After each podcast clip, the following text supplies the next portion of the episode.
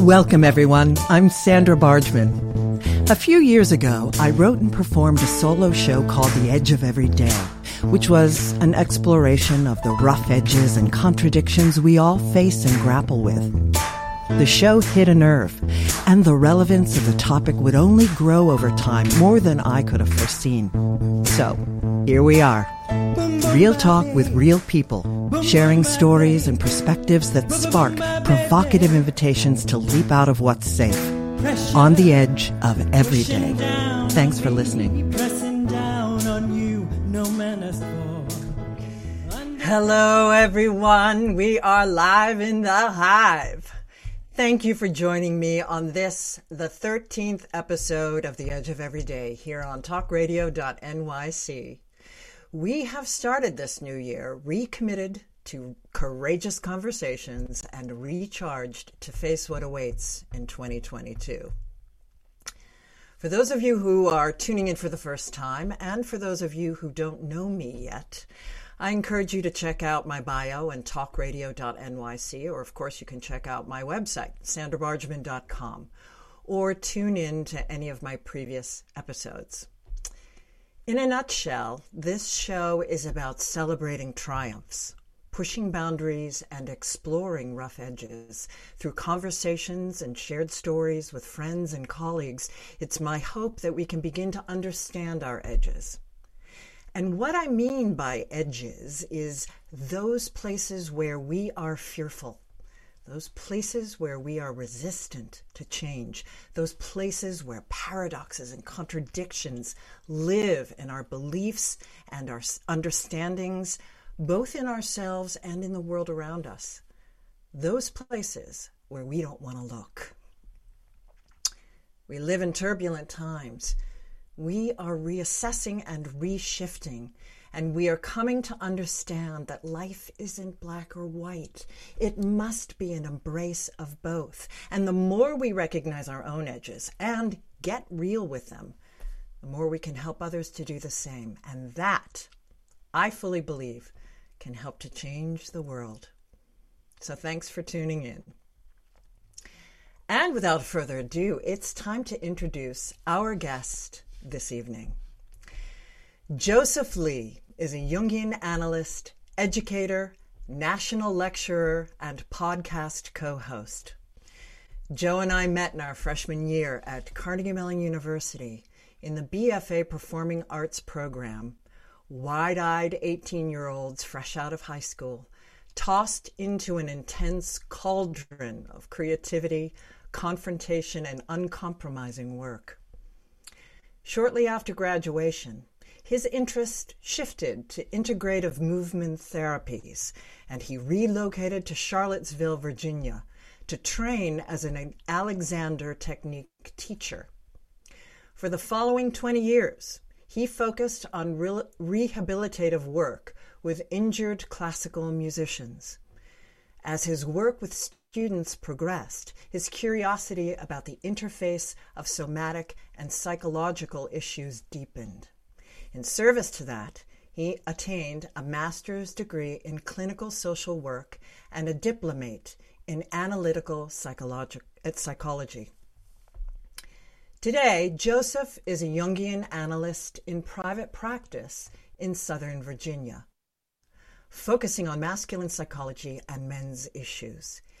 He is a co host and co creator of the popular podcast This Jungian Life and the online learning platform Dream School, where people learn how to interpret their own dreams.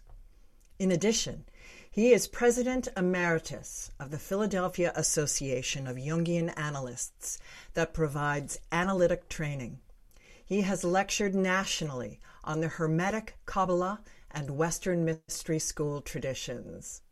Welcome, Joseph. That was a marvelously vibrant introduction, and it puts me right back in acting right back at Carnegie Mellon. Eighteen-year-old wide-eyed. Absolutely. Trying to remember my lines actually is was the biggest horror, you know, of that time. I'm uh, nothing if not energetic, and particularly with you. It, oh my God, what a heart. pleasure to have you on. Joseph and I reconnected probably like 15 years ago on Mm-hmm. Facebook, and then we've, uh, you know, been more in contact through our reunions. And but I remember thinking, you know, you and I seeing our posts on Facebook and seeing that we had taken these somewhat similar dot connections throughout our life, um, which I want to get into. But before we do that, I want to wish you a happy Chinese New Year. Because we're both into astrology, at least we were when we were 18. and we are both water tigers. Mm, I like it. that. We are both, which means we're calm, careful, and full of ambition. And we have strong learning ability and like new things. We embrace change. We're full of passion for achieving our goals. And just because it's Chinese New Year, I wanted to let everyone know that Jung, born in 1875, is a diligent, compassionate, and generous pig. Oh, an shadow, intro. shadow. There's an intro. That's great I love Chinese New Year. I was always, when I was little, I was always so proud I was a tiger, like wild tiger. Anyway, so let's dive in. Let's dive in, my friend, and about those dot connections, um, how you've made the transitions and connected your dots from loving acting to moving into the uh, being becoming a teacher and and of course I loved your choice of the Alexander technique and then how you expanded into your desire to go back to school. Tell us briefly that story. Share with us that. Well, I think that when I was a kid, I had already been exposed to the Hermetic Kabbalah. I, I, it was a strange and marvelous time. I was probably 16, and the school system in Long Island, where I was raised, I was raised in Huntington. Oh, Had- that's right, Long Island. Yeah, yeah, I'm a New, I'm a New Yorker. Hey, my God. Oh no, that's Pittsburgh. there you go. Just shot out of me.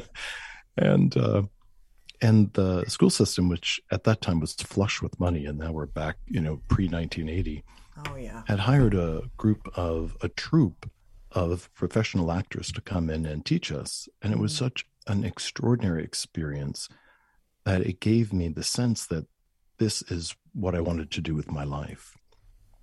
They also introduced us to all kinds of spirituality, which was a bit radical back down in oh, 1978 or so. But that opened a door. Mm. And I found myself finally, as a high school junior, going to one of the metaphysical bookstores in Northport, Long Island, walking in and befriending this wise fellow that worked there who began to introduce me to various esoteric topics, the most important being the Kabbalah. And there was something about the cosmology of Kabbalah that brought an ordering principle to my own psyche that I needed desperately at that time in my life. Mm. And little did I know that that archetypal draw was something that was going to be central to my career now here as I'm approaching 60 years old. So it feels like there was a mark that was set when I was a kid, right there at 16, that continued to slowly reverberate Simmer. through various choices. So when it came time to choose a school, the only fun thing I could imagine was being an actor, having absolutely no sense of the reality of what that meant. and uh, and as you know, showing up at Carnegie Really? Mellon, That's not what that meant. isn't this going to be like high school? I've got a barn, I've got a ladder. and then the first thing what happened, of course, at Carnegie Mellon is, is we were dispossessed of every fantasy that we could possibly have had about acting as a career and as a training process. And uh, it was uh, excoriating. Indeed. Yeah, it was a real trial by fire. Indeed it was. as you know, and Indeed I do. which created this incredible trauma bonding that happened uh, for all of us. For all no of us, How yeah. long we stayed at the program. Well, and exactly. And all of us are still so close. It's, you know, And a shout out to all of them that are listening in right now. Absolutely. Mm. After I graduated from school, I was haunted by a particular memory of Bob Parks giving us Alexander technique lessons at Carnegie Mellon University. I love it. Yeah. And there was something about the promise of what that could do that seemed like a solution. That my own childhood trauma that had been locked in my body and it created a tremendous stiffness, both, I think, in my psychology as well as my body. Perhaps those two things happened simultaneously anyway, needed to be resolved. And so I took some lessons and decided that I really needed to commit to some sense of mastery of the Alexander technique. And when I went into training, which is three years, I actually thought that that was going to solve all of my kind of body trauma. And then I would take Hollywood by storm. So, so the childhood memories are slow to die. so they are. Right about year two, I realized that I was a really mediocre actor, but I loved being an educator and I loved teaching. I loved the intimacy of body work and touch. And I was thrilled to be able to move into this healing modality, which I did for about 20 years. And my communication skills, which we learned as actors, was essential because I was able to present. And so many people are not familiar with being a professional communicator after about 20 years of that and a lot of reading of Jung and a lot of other important material, I felt the inner call. It was this little gong went off and it said, It's time to change everything. Yeah. Closed up shop, went back to school, kept going back to school until everything kind of came together. And then finally, in 2018, uh, a friend of mine that I went to school with, Lisa Marchiano, said to two of us, me and my friend Deb, how about we just do a podcast? We've graduated from school. There's no other way we're going to stay in touch. Let's have fun. We don't know what we're doing. And we did have no idea. That's the best way to start a new project. And we all said, yes, let's do it. Let's throw oh, it together. My, well, that um, a brilliant, brilliant intro to the podcast, at which we will pick up when we come back from our first break with Joseph Lee. Stay tuned, everyone. Are you a business owner? Do you want to be a business owner? Do you work with business owners? Hi, I'm Stephen Fry, your small and medium sized business or SMB guy, and I'm the host of the new show, Always Friday. While I love to have fun on my show, we take those Friday feelings of freedom and clarity to discuss popular topics on the minds of SMBs today. Please join me and my various special guests on Friday at 11 a.m. on talkradio.nyc. Are you a conscious co creator? Are you on a quest to raise your vibration and your consciousness? I'm Sam Liebowitz, your conscious consultant, and on my show, The Conscious Consultant Hour Awakening Humanity, we will touch upon all these topics and more. Listen live at our new time on Thursdays at 12 noon Eastern Time. That's The Conscious Consultant Hour Awakening Humanity, Thursdays, 12 noon on talkradio.nyc.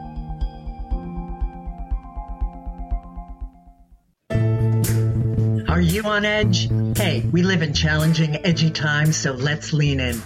I'm Sandra Bargman, the host of The Edge of Every Day, which airs each Monday at 7 p.m. Eastern Time on talkradio.nyc. Tune in live with me and my friends and colleagues as we share stories and perspectives about pushing boundaries and exploring our rough edges. That's The Edge of Every Day on Mondays at 7 p.m. Eastern Time on talkradio.nyc. You're listening to Talk Radio NYC. Uplift, educate, empower.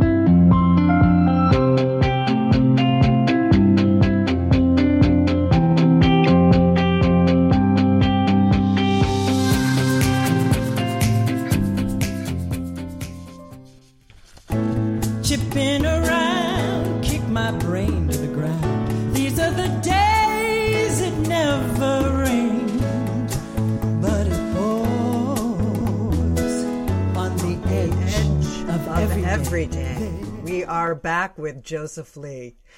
Leslie Ellis on Facebook. Just because you didn't take Hollywood by storm. Oh, I Doesn't love her. mean Doesn't mean I'm you a mediocre I actor. mean, does not mean you are a mediocre actor. I highly concur. Thank you, Leslie Thank you. Ellis. Thank you for defending my self esteem. Yes. so, and back, thank you, Leslie. That's do- just beautiful. Um, we're going to dive back in with this Jungian Life podcast, which I, I, you know, boom, it started in 2018 and you've done over 200 episodes. You, what is your listenership? It's remarkable to all of us, but at this point, It's we have fam- about yeah 290,000 people a month, and that grows exponentially each month. So there is a certain momentum that we're experiencing. We've just passed uh, five million downloads, which certainly compared to Joe Rogan is nothing. But for us as new Ouch. people on the scene, But we're not on Spotify, so there. keeping myself humble there. Uh, it's exciting, it's unprecedented, and it's uh, it's opened some nice doors for all of us, which has just been remarkable. It feels like such a blessing. It's so good. It is just so good. It's three dear friends, Lisa, Deb, and Joe, sitting around, all Jungian analysts, sitting around telling personal stories, sharing insights, Jungian insights, um, mythologies, archetypes, and just all building on each other. And it's and then you finish with dream work, which you know it's just from soup to nuts. It is so delightful, and and the topics are are everything that they feel mythological to timely to very personal. It's really a remarkable podcast. One of the niches that we were hoping to fill is to create a bridge between people who are not familiar with Jung's work Yeah. and to create a kind of threshold for them to discover whether or not they're interested and perhaps take a step deeper. We knew that there were lots of erudite lectures on Jungian work that were easy to find, whether Of it's course. YouTube uh, or uh, podcasts. But we were really hoping that, you know, people sitting around a coffee table in Peoria who'd never heard of Jung might come across the podcast and think this is relevant. This is relevant to my life. This is could provide a kind of solution for things that are troubling me. And so far, it seems like that is true. Yeah. And the feedback we get from the wider Jungian community is people are showing up for analysis, you know, all over the United States, particularly uh, saying that they've heard the podcast and now they're interested in going deeper. Yeah. That is, that, that's amazing. That is so gratifying to all of us. Yes, truly so fulfilling, which is, of course, one of the plethora of reasons I wanted you on this is is to open that door here. And and in particular because of the topic of of this podcast, the edge of every day, to really understand the edge, because the edge is based on um, the shadow work and that begins with Jung as the shadow self. I mean, you can think of the edge as jumping off the cliff. You can think of the edge as pushing boundaries. You can think of the edge as the quintessential uh, lightness and darkness, double edged sword. But the primary reason I created it was with that shadow work. Uh, it, uh, in in addition to the light work and understanding internal understanding which is why I created the show to begin with the first live solo performance so speak to us about what is what is the shadow So, in Jungian's concept, the shadow is everything that we don't want to be, but have a really strong reaction to. So, we're all coming into the world as whole little beings. And as we're acculturated in our families of origin, in our school systems, in our friend groups, in our religious and educational institutions, we learn through these complicated feedback loops what parts of ourselves are going to be rewarded and what parts of ourselves are going to create problems. And as a survival technique, without even realizing it, we begin to parse out the things that are not okay and instinctively store them. We kind of banish them. That's a perfectly reasonable thing to do. Every child has to be socialized. Uh, and when that doesn't happen, it's a real problem, by the way. So we want to have some smooth dance with the culture that we've been born in. But sometime around middle age, when the ego is strong enough, mm. all of those things that we've banished into the wilderness start howling. And so, how I think about it is all the things that are not allowed go into a kind of internal wilderness and they kind of devolve. And when they come back, they they kind of knock on our door with twigs in their hair and mud on their face and a little bit of squirrel blood on their cheek. And they're more primal than they were when they were banished. So it's scary for us to say hello to the things that were not allowed. The other thing which is so important is many of the things that are banished are gold, are incredible talents, which for whatever reason were disallowed in our family of origin. Yes. So our finding those things is an, is the essential first stage of most Jungian work. Yeah, our deep gifts that, that that we are afraid to bring to the world because we learned as children that and and it, it sounds to me like in your case some of your your um, spiritual intuitions were were a part of that. They to certainly were for me. You know, strangely enough, um, when my parents started finding these strange books on my shelf, I think my dad just didn't understand them. He was raised Roman Catholic and just wasn't interested. Yeah. And as a matter of fact, my father was so naive that I was watching television and watching a David Copperfield special. I said, Dad, that, that's magic. Magic's amazing. I, I, you know, what I, I need to find out more about this. So my dad, who's commuting into Manhattan, said, Sure. So he comes back the next day and he tosses a paper book on my bed and it's Llewellyn's Guide to Black Magic. Oh. so, so, so, I read it, you know, and I'm like scaring the pants off myself.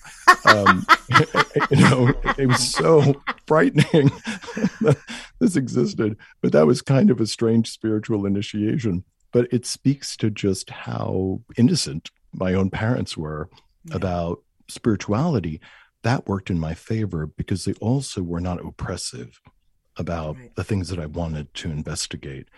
I couldn't have anticipated how important that would be later on in my life. Mm. But coming back to shadow work, there are a couple of ways that we find shadow, and one is through projection. Mm. When we're finally ready to be in a self confrontive crucible, one of the things that an analyst will do is ask you about the people in your environment that you have a disproportionate amount of disdain for. The people you can't stand, the person at work that makes your blood boil, the political party that you just can't tolerate hearing a single word about that, or your neighbor that you just want to howl at. Right. And, you know, sometimes we're legitimately angry at people, but when it seems like it's overdone, what's happening is that the part of us that we find unacceptable is beginning to rumble. And in an attempt to help us realize it, our own psychological center begins to highlight anyone that seems to have those properties, even in a tiny nodal way, and make us focus in on it. So we're kind of obsessed with this thing that they have and we're sure that we don't. So that's the beginning of the confrontation. It comes from within us. Oh, absolutely. So I, I how much time do we have, Kyle? Because this will dictate which direction I go in my next question. Because I want to ask, I want to share that uh, the story that I told you about my family member mm-hmm. um, but that I want to open into the political realm. And four minutes. Okay. So thank you, Kyle. So, in terms of then the goal of analysis, of Jungian analysis, is to mine these shadows and to see how using the understanding of projection and using dreams so we might project things onto the onto our neighbors, for instance, and then find them intolerable. But often at night, we will dream of figures that frighten us, nightmares, which are, by the way, the most interesting dreams because the thing that we're running away from, the thing that we're so horrified about, is some kind of a psychological value yes. that we find intolerable. And if it catches us, it's going to demand recognition. So people have lots of great stories where they're dreaming of this monster that that's running after them and somebody says you've got to remember in the dream to turn around and say you know boo back to it. And then often if people can do that or more importantly they might be able to say what are you here to teach me? Yes. That figure yes. will almost always stop dead in its tracks. It will look at you and it will tell you a piece of information that you actually need to know mm. which at this point in your life is rarely as frightening as it was when you banished it 30 years earlier. Indeed. And that's an incredible revelation. And it's Indeed. through this mechanism of dream encounters that the psychological center of your personality is able to slowly tweak the things that you're running away from and bring you towards them. Now, if we know something about shadow work, we can actually run towards it so that we don't have to be punished by our own psychology. Jung said something famously that the things we refuse to be conscious of, we meet as fate. Indeed. So the more that we can accept the intolerable things in us, or as one of my friends said wonderfully, my beloved degenerates that live inside, the more we can welcome them the more peaceful our outer relationships will be. And I have seen that work absolutely amazingly. Mm.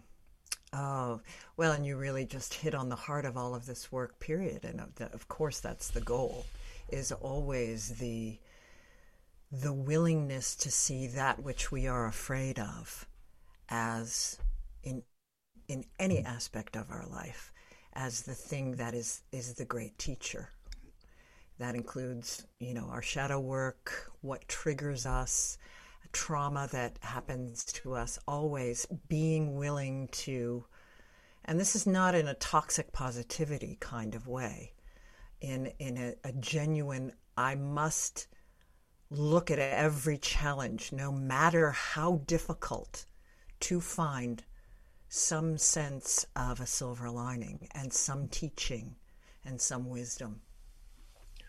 And that goes to something central in Jung's work that everything that we find painful is a part of ourself that will make us whole, that has the promise of restoring us, which sounds counterintuitive, but it promises to be true. That our symptoms, whether they're depression or anxiety or overeating for that, have embedded in them the secret that we refuse to let ourselves know. I love that. Well, and that is a perfect segue. We're going to take a break, and when we come back, with Joseph, we are going to talk about a dream and we and a situation and get into some of the shadow aspects of our political life. When we come back, stay tuned on the edge of every day. Howdy, I am Joseph Franklin McElroy, host of the new podcast, Gateway to the Smokies. It airs on talkradio.nyc every Tuesday night from 6 p.m. to 7. Every episode is dedicated to memorable experiences in the Great Smoky Mountains National Park and surrounding areas. This show features experts and locals who will expound upon the richness of culture, history, and adventure that awaits you in the Smokies. Tune in every Tuesday from 6 p.m. to 7 on talkradio.nyc. Are you passionate about the conversation around racism?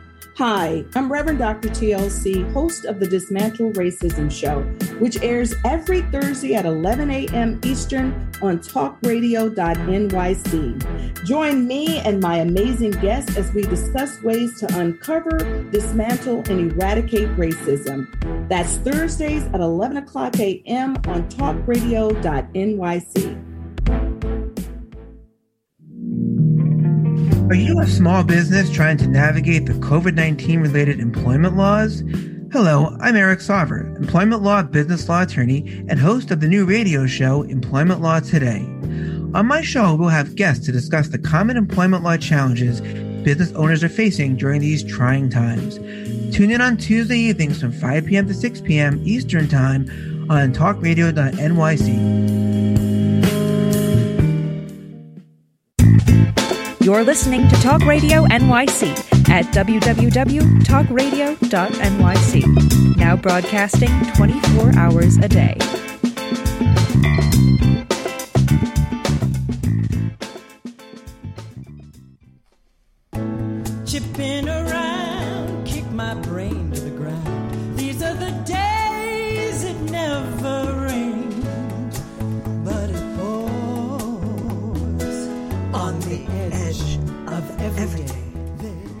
Well, I'm going to shout out to Isaiah Anson. Thank you. Thank you. Um, thank you, beautiful soul, for your comment about your family and blessings to all of you.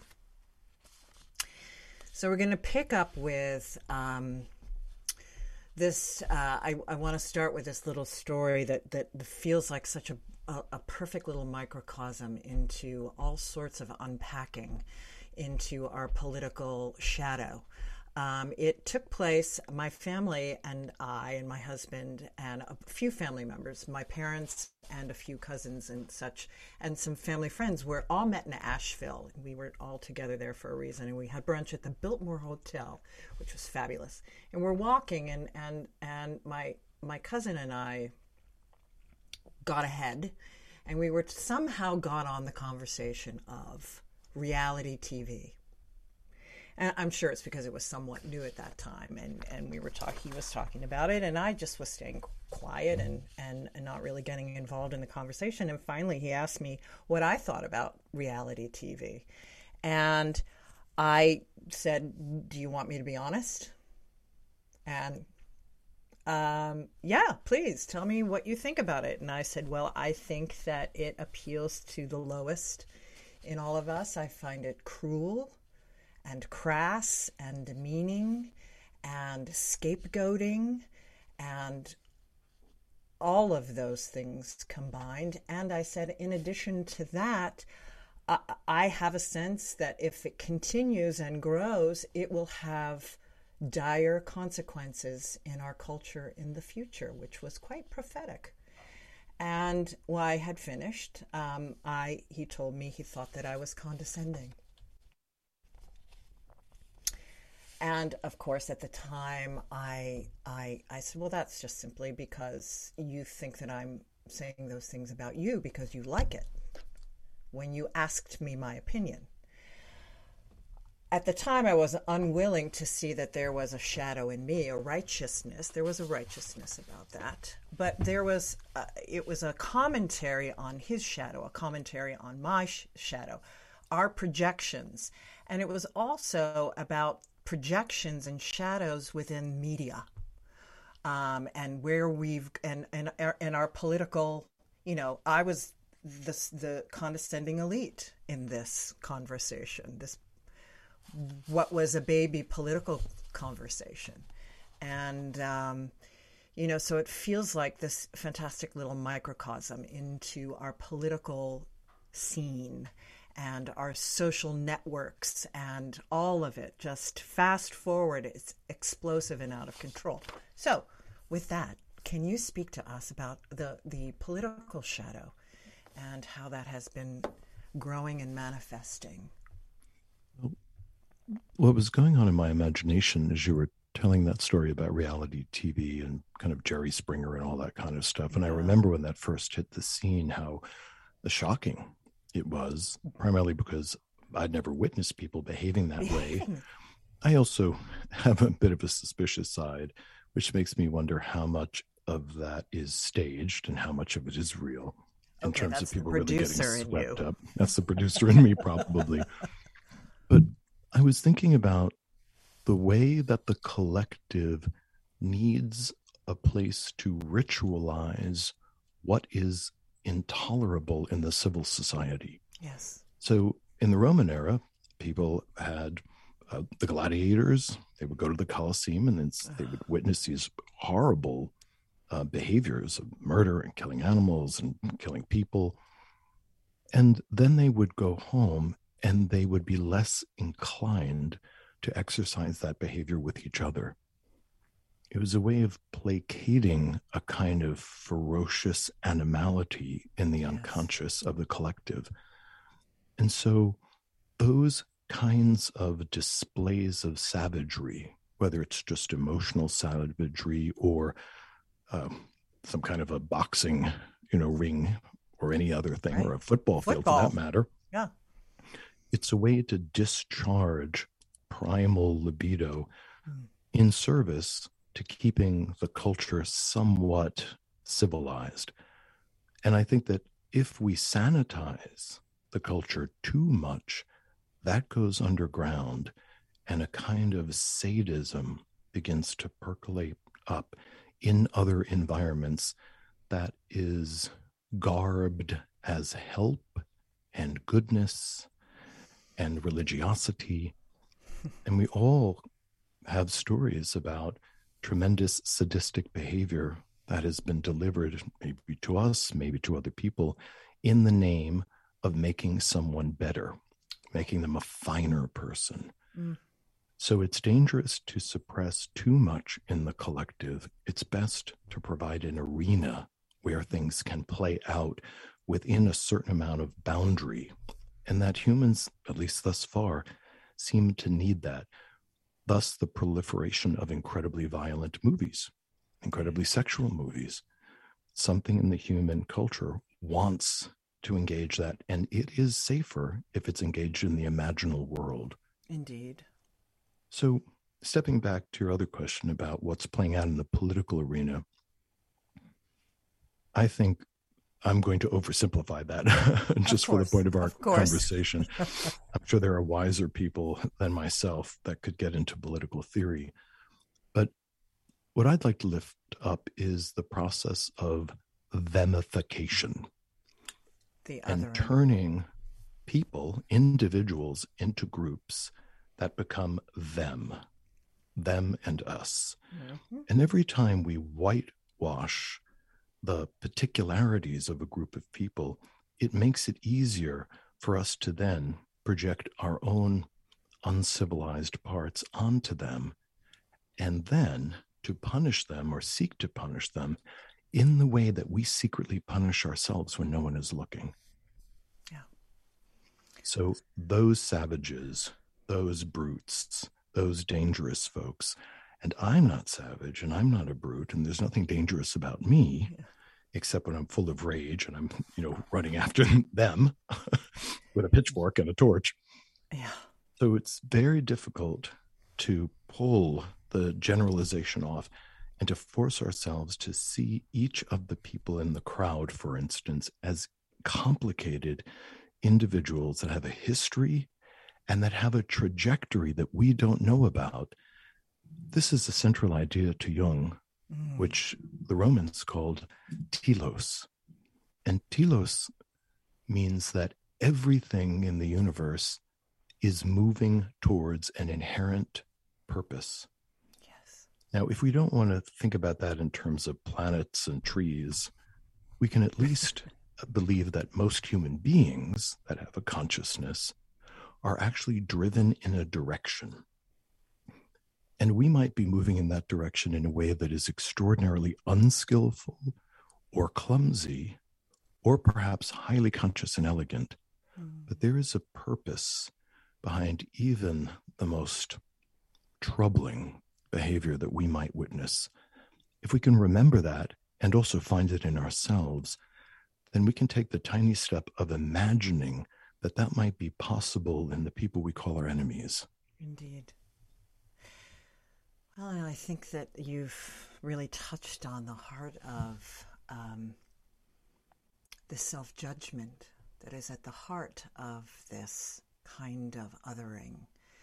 That who decided that this aspect that I'm projecting onto them that I don't want to see in, in myself um, you know, of course, you've mentioned that we've gotten it in our childhood, but there at some point there can come a time when when we aren't so harsh and judgmental on these impulses that we have and our willingness to take a look at those and and to be more embracing of them. Because if we do them if we are embracive of them in ourselves then of course we will with others. And then again this connects with curiosity Say more about that. What are you thinking when you say curiosity? well as a highly curious person and i suspect that you are as well i created my own little word for it for it curiositive um, I am deeply curious about others, other cultures, other ways of doing things. I am, as an edge walker, I am very future oriented, very comfortable with change, very comfortable with other ways of accomplishing things. This is not to say that I don't have a big fat judgment person inside of me in my shadow, but because I think that I do, but um, but that doesn't get in the way of me being curious about others' behavior and and and a lessening of my judgment uh, around how they choose to navigate in their journey. I think that's beautifully said. And I think when we remember that we resort to judgment, and I claim this for myself as well, because we're all in the same soup, we or I go to judgment when the anxiety that's provoked by what I'm looking at becomes intolerable. Yes. And that takes an awful lot of energy to try to continue to be curious, even when I feel frightened. Mm. Something that a Roman playwright wrote, of course, some time ago, Terence I am human, and I think nothing human is alien to me. Perfect. If we can take that on as a mantra and really understand that as a concept, that can open the way into some scary places within ourselves. But we also have to remember that when we can feel into something and say that this is not alien to me, we're not saying that that behavior is is. permissible. And what I want for myself. Right. I may not want to do this thing that the culture says is criminal, and nor do I want to pay the cultural prices of that. But I can say that I understand how somebody gets to that moment. Yes. And and if Well- I were in those conditions, I mm. I absolutely could find myself acting very similarly. And I'm deeply grateful that at this point in my life I'm not in those conditions. Yeah. Well, and I'll close out. This makes me think of actor training when actors uh, say that, you know, my character would never do that. And I was always, how do you know that your character would never do that? Given the right circumstances. Um, we, we can all be capable of a lot of things that we may not think that we're capable of. But beautifully, beautifully said, beautifully shared. Thank you. We are going to take a break, and when we come back for our last quarter, we're going to talk about dream work. And I have shared a dream with Joseph that he's going to do a little dream work on. So stay tuned on the edge of every day with Joseph Lee. Join us every Tuesday at 4 p.m. Eastern for the Mind Behind Leadership, where we focus on what leadership really means to us and to others. We have practical discussions with the CEOs of some of the world's largest companies, owners of small businesses, and experts in psychology and behavior to get that inside track what to do, what to avoid, and what really happens. Join me, Graham Dobbin, at the new time, 4 p.m. every Tuesday for the Mind Behind Leadership here live on talkradio.nyc. Hey, everybody, it's Tommy D, the nonprofit sector connector, coming at you from my attic. Each week here on talkradio.nyc, I host the program Philanthropy in Focus. Nonprofits impact us each and every day, and it's my focus to help them amplify their message and tell their story. Listen each week at 10 a.m. Eastern Standard Time until 11 a.m. Eastern Standard Time, right here on talkradio.nyc. Calling all pet lovers. Pet Avengers, assemble! On the Professionals and Animal Lovers show, we believe the bond between animal lovers is incredibly strong. It mirrors that bond between pets and their owners. Through this program, we come together to learn, educate, and advocate. Join us live every Wednesday at 2 p.m. at talkradio.nyc. You're listening to Talk Radio NYC at www.talkradio.nyc. Now broadcasting 24 hours a day.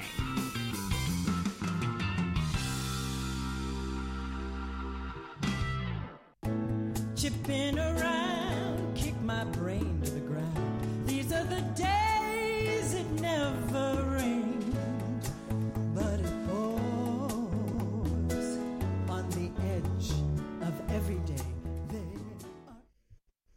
And we are back on the edge of every day with Joseph Lee, and we are talking dream school and dream work. Now, as we mentioned in his spectacular podcast, thisjungianlife.com, for those of you that want to look it up um, and listen into it, at the end of each episode, they uh, review a dream that has been submitted by a listener and you guys also run a dream school. We do. Um, can you tell us uh, uh, quickly about your dream school and how we can, or, or, do you want to jump into the dream first and then we can close up with the dream school? You can sure. tell us all about that. Yeah, let's maybe that's sure. a better thing to do. All okay. Right. So, do you want me to share the dream? Or... Yeah, I'd love for you to read it and just put it in the space and re evoke the feeling of it in yourself. Mm. So, this is a dream that I had the night before last. Um, as I was preparing for thinking about what I wanted to ask Joseph, and it was a delicious dream and not one that is the type of dream that I have. Um, I was in a very large house, and I was on the top floor, three or four stories. There was no furniture in the house, and the walls were an, a taupe, a taupe color. And there was, I was aware that people were running up and down the stairs. There was movement on the stairs, but I was not particularly frightened by that. I was just present to it and curious in a, heightened way. Um, there was a, a door, there were windows, and there was a door uh, on this top floor that I was on. And I heard a knock at the door, and I opened it, and there was a very large man, big, burly, had long curly hair about to shoulder length, a beard and a mustache. And he was enormous. Um, you know, not still human sized, but but a huge human sized man. And he was not the door opened and there was no stairs or no anything. There was just sky behind him. And he just stood there looking at me, very present to me, but not speaking to me. And in the room with me, running around behind, not engaged with me, not asking for my attention, but certainly there was a red fox.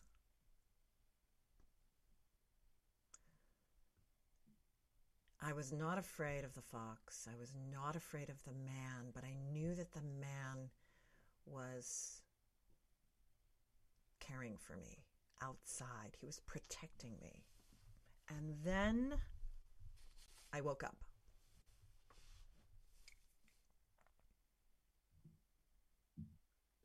So I think that my first question, and is often true in analysis, is to ask for some personal associations because each of us creates a kind of personal mythology. We might buy a book on symbols that would tell us something about the archetype of perhaps the house, the archetype of the huge fellow, this Paul Bunyan kind of guy at the door. But at first, it's about your personal mythology. So Mm. when you think about this four story house with taupe walls and very little furniture, what do you personally think about that? For instance, was it attractive? Is it a place you've ever lived? No, I didn't know it. But I didn't, I- you know, it's funny. It's it, it was not. I was not curious about it like I didn't know it. Yeah, I, I was just there. It. My reaction to it is is that it was efficient and clean. So it seems like it's a space where something could happen. hmm Okay. Definitely And there's a lot of frenetic energy going on outside. Yes. outside and also running up and down the Up and down stairs the stairs, inside the building or yeah. So the setting of the dream, much like the dramatic structure of a play, is giving us some metaphoric cues about the part of our psychological life that something is happening. So it's a house that you have some familiar feeling about, but you know it's not yours. So it's an area of your own psychology that is not unknown, but it's not something that you visit regularly. It's not something you inhabit. So in that regard, it's at the edge. Yes. It's at the edge of what's familiar. But it's pleasant enough and it feels like it's a stage, so to speak. Mhm. Like a black box stage where things Mhm. could happen. And there is a lot of energy in it already. So people are running. What's the quality of the running? For instance, they seem like they're having fun the way kids will run around, or is it more panicky, or what do you It's think? It's not panicky. I wouldn't call it panicky or fun. I would just call it again involved. Okay. So it's involved. And when you think about that feeling of involvement, high energy involvement, what does that remind you of? I love that question, Joe. That's great.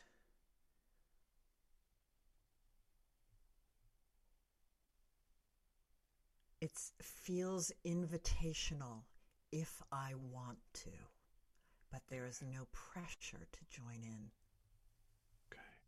Mm. Okay. So, if you were to continue to meditate on this, you might notice that that feeling corresponds to several environments around you, several opportunities that have a lot of energy that you're looking, but you're not sure you want to step into yet. They're not scary, but you're not sure that you want to claim it Yeah.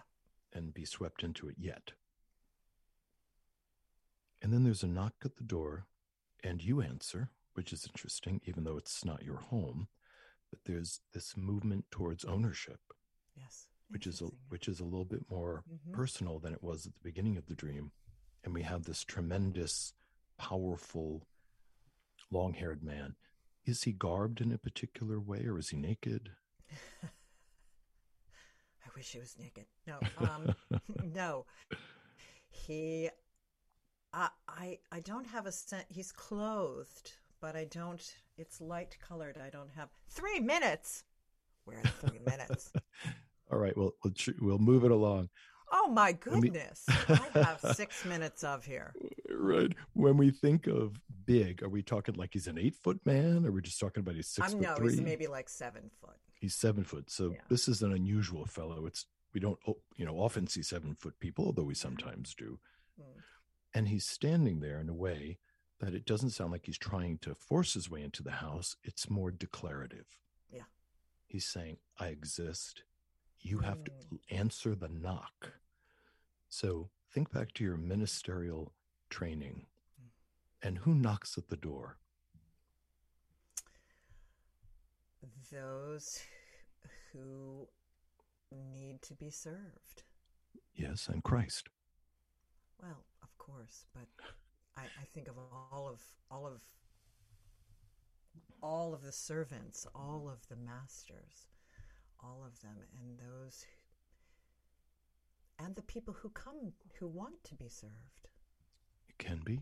It can be all of those with needs. But he is big, so to your point, yes, there was a sense, there was a, there wasn't a curiosity to be served. There was a, uh, I am here to serve you energy. and reassuring to you. your point, yes. So the message that comes from that symbol, because he's a metaphor, he's a symbol, and the symbol is big, powerful, masculine, I am safe, and I am safe unto myself. He doesn't represent something outside of you. He represents some potency inside yourself that from time to time, if it falls out of consciousness, needs to knock on the door of your mind so that it can remind you, hey, I'm here. I, I haven't gone anywhere. I'm still around here. yes. And inside the house of your psyche, there's you and this instinct that the fox is an instinctive. Fox, the edge walker. Yeah, the one who's there at twilight, investigating, um, The playing. cunning, smart, observant. Absolutely. Well, So- we have very little time left, and I wanted to uh, certainly offer thank you for that, Joe. It was marvelous and very enlightening, and I hope it was for our listeners. Your dream school. So, again, you can go to www.thisjungianlife.com or depthpsychology.net to learn about Joseph, to learn about the Dream School. Um, is there anything you'd like to add to that before we sign off? Uh, we'd love to see you there. Uh, please feel free when you go to the website to send us an email, ask us any questions. And just so that people know, we're assuming that dream work is new to you. So don't be shy. Jump right in. We'll take you right from the beginning all the way through a 12 step process. And at the end, we feel confident that you will be able to absolutely unpack your own dreams. And we also have online dream groups that people are forming, which are international and they're developing friendships and two people started a romance. they met online.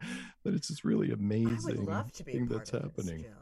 This Yeah. sounds just marvelous. Well, I've been fascinated with dreams forever and ever. Sure. But so again, thisjungianlife.com, depthpsychology.net. I'd like to thank you, Joe, for being on my show. I just have loved having you on. Thank you so much. My pleasure. It's just, it's a joy Just wild, to see just your a smiling joy, face. just a it's such a wild joy. joy. And thank you to all of you listening in. I hope you will check out Joe's podcast and his dream school. Thank you for listening in. You can check me out at sandrabargman.com or theplumth2.com. Remember, you are always at the edge of the miraculous. Thanks again. See you next Monday at 7 p.m.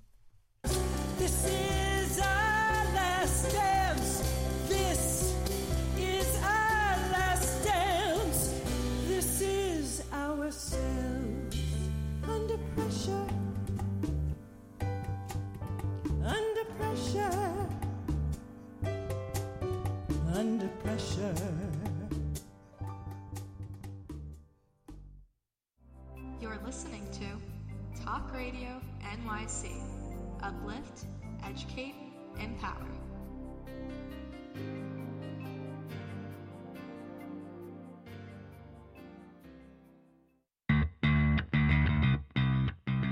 Are you a business owner? Do you want to be a business owner? Do you work with business owners? Hi, I'm Stephen Fry, your small and medium sized business or SMB guy, and I'm the host of the new show, Always Friday. While I love to have fun on my show, we take those Friday feelings of freedom and clarity to discuss popular topics on the minds of SMBs today. Please join me and my various special guests on Friday at 11 a.m. on talkradio.nyc. Are you on edge? Hey, we live in challenging, edgy times, so let's lean in. I'm Sandra Bargman, the host of The Edge of Every Day, which airs each Monday at 7 p.m. Eastern Time on talkradio.nyc. Tune in live with me and my friends and colleagues as we share stories and perspectives about pushing boundaries and exploring our rough edges. That's The Edge of Every Day on Mondays at 7 p.m. Eastern Time on talkradio.nyc. uninformed about menopause and how it impacts on your life? Hi, I'm Pat Duckworth, women's health strategist and host of the Hot Women Rock radio show, empowering women leaders at menopause. Join me every Thursday at 10 a.m. Eastern Time, 3 p.m. UK time on talkradio.nyc for interviews with inspirational women who will share their top tips to rock your world. In a post COVID world, you may have many unanswered questions regarding your health. Are you looking to live a healthier lifestyle? Do you have a desire to learn more about mental health and enhance your quality of life? Or do you just want to participate in self understanding and awareness? I'm Frank R. Harrison, host of Frank About Health, and each Thursday I will tackle these questions and work to enlighten you. Tune in every Thursday at 5 p.m. on talkradio.nyc, and I will be frank about health to advocate for all of us. Joseph Franklin McElroy, host of the new podcast, Gateway to the Smokies. It airs on talkradio.nyc every Tuesday night from 6 p.m. to 7. Every episode is dedicated to memorable experiences in the Great Smoky Mountains National Park and surrounding areas. This show features experts and locals who will expound upon the richness of culture, history, and adventure that awaits you in the Smokies. Tune in every Tuesday from 6 p.m. to 7 on talkradio.nyc.